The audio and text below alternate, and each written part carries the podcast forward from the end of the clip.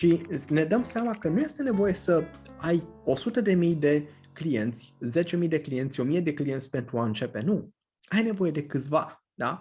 Poate de, de, de multe ori 4, 5, 10, 20, 30 și cu un plan bine pus la punct și cu niște pași, după aceea rezultatele apar. Există provocări și este normal să găsim provocări în jurul nostru. Uh, și n-am să uit niciodată ceea ce Jack Ma spunea. Da? El este fondatorul Alibaba, cel mai bogat om din China uh, și el a plecat de la zero da? și povestește cum pentru trei ani de zile ei n-au avut profit absolut deloc.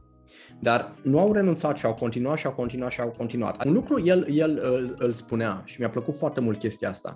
Acolo unde oamenii se plâng, acolo unde există provocări, fix acolo există oportunități. De ce? Pentru că tot ceea ce trebuie să facem este să descoperim o problemă pe care oamenii o au și noi să venim să rezolvăm acea problemă. Așa că mereu plecăm de la o nevoie, de la o nevoie pe care oamenii o au. Vreau să ținem minte lucrul acesta. Și acum, un lucru care pur și simplu pe mine m-a, m-a fascinat. Există mai multe oportunități pentru cel care înoată în sensul curentul decât pentru cel care înoată împotriva lui. Da? Haideți să ținem minte lucrul acesta, chiar vă încurajez să vă notați. Tot, tot ceea ce trebuie să faci este să, să aduci un plus valoare, da? să iei un lucru care deja există și să-l îmbunătățești. Mă gândesc și am câteva exemple. Gabi, unul dintre cei mai buni prieteni ai mei, el în momentul de față este director uh, comercial pe Zara Rusia. Da? Uh, tot ceea ce a făcut el a, a fost să meargă cu curentul. Da? Lucrează de peste 15 ani la Zara, cred că are undeva la 16 ani în momentul de față ca și, ca și experiență acolo și a început din depozit. Da?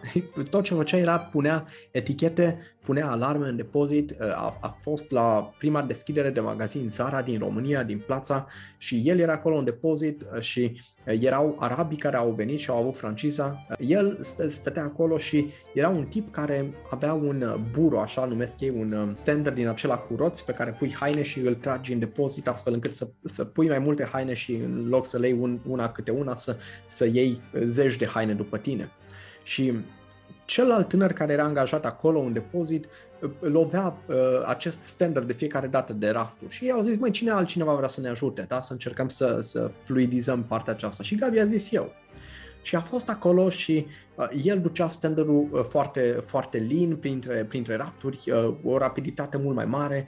Când s-a făcut ora 10 ca să se închide, tot, ei au zis, uite, gata, toată lumea pleacă acasă, uh, nu, nu vrem să sta să faceți ore suplimentare. Gabriel s-a pontat de ieșire și după aceea a zis, eu rămân cu voi să vă ajut.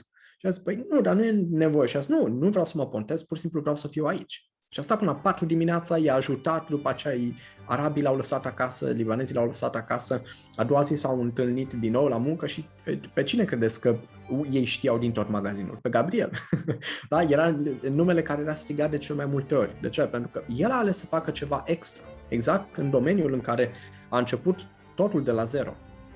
Și pas cu pas a fost promovat, da, de acolo a fost pus în magazin imediat săptămâna viitoare, după aceea a început să, să învețe cum să aranjeze haine, după aceea a fost promovat ca și asistent manager, după aceea ca manager, după aceea ca regional pe, pe România, după aceea ca internațional și pas cu pas el a ajuns în momentul de față să fie responsabil de una dintre top 5 țări din lume ca și venituri pentru Zara. Gabriel este o piesă importantă în acea companie și este plătit remunerat extraordinar de bine. De ce? Pentru că oamenii apreciază ceea ce el a făcut.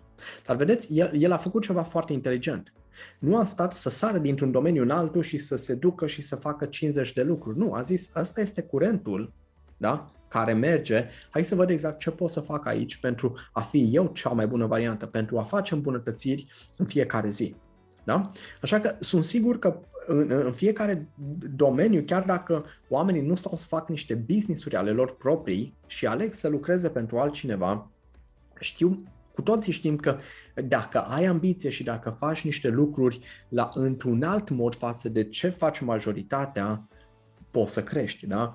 Um, alt exemplu pot să vă dau, sunt trei taximetriști pe care i-am în minte, pe care știu că pot să-i sun la orice oră și care livrează un serviciu extraordinar. L-am avut pe Adrian, l-am avut pe Iulian și l-am avut pe Cătălin. Sunt trei taximetriști pentru că din 2008 tot am, um, am mers cu mașini, cu taxiurile, da? când lucram în domeniul fashion retail în România, pentru ani de zile.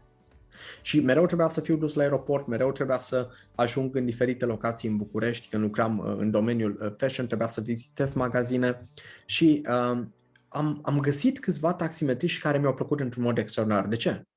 Pentru că, vă, vă dau câteva exemple. Adi mă suna când, uh, când venea să mă ia către aeroport. Și fiecare dintre ei mă sunau de ce? Pentru că știau că mergeam la petreceri, de multe ori stăteam până târziu și atunci când plecam la aeroport era important să ajung la timp. Și de multe ori nu mi-auzeam alarma când suna. Și eu mă sunau astfel încât să, să se asigure că deja m-am trezit, că sunt gata. Mă așteptau cu cafeaua, da? Era un cappuccino acolo, era cald, uh, când mă urcam în mașină, era acolo. De multe ori zicea, ok, ți-e somn, vrei să dormi? Da. Scaunul era deja lăsat pe spate și dormeam până la, până la aeroport aveam ceva de, de luat dintr-un loc și de trimis în altul, puteam să-i sun cu încredere și știam că eu o să se ducă, da, chiar dacă erau uneori plicuri cu bani pentru deconturi, uh, ei puteau să se ducă să facă lucrul acesta. De ce? Pentru că aveam încredere în ei. Și au fost zeci de mii de lei care s-au dus, da, pentru că uh, uh, lucrurile acestea erau decontate în toți anii aceștia către ei. De ce?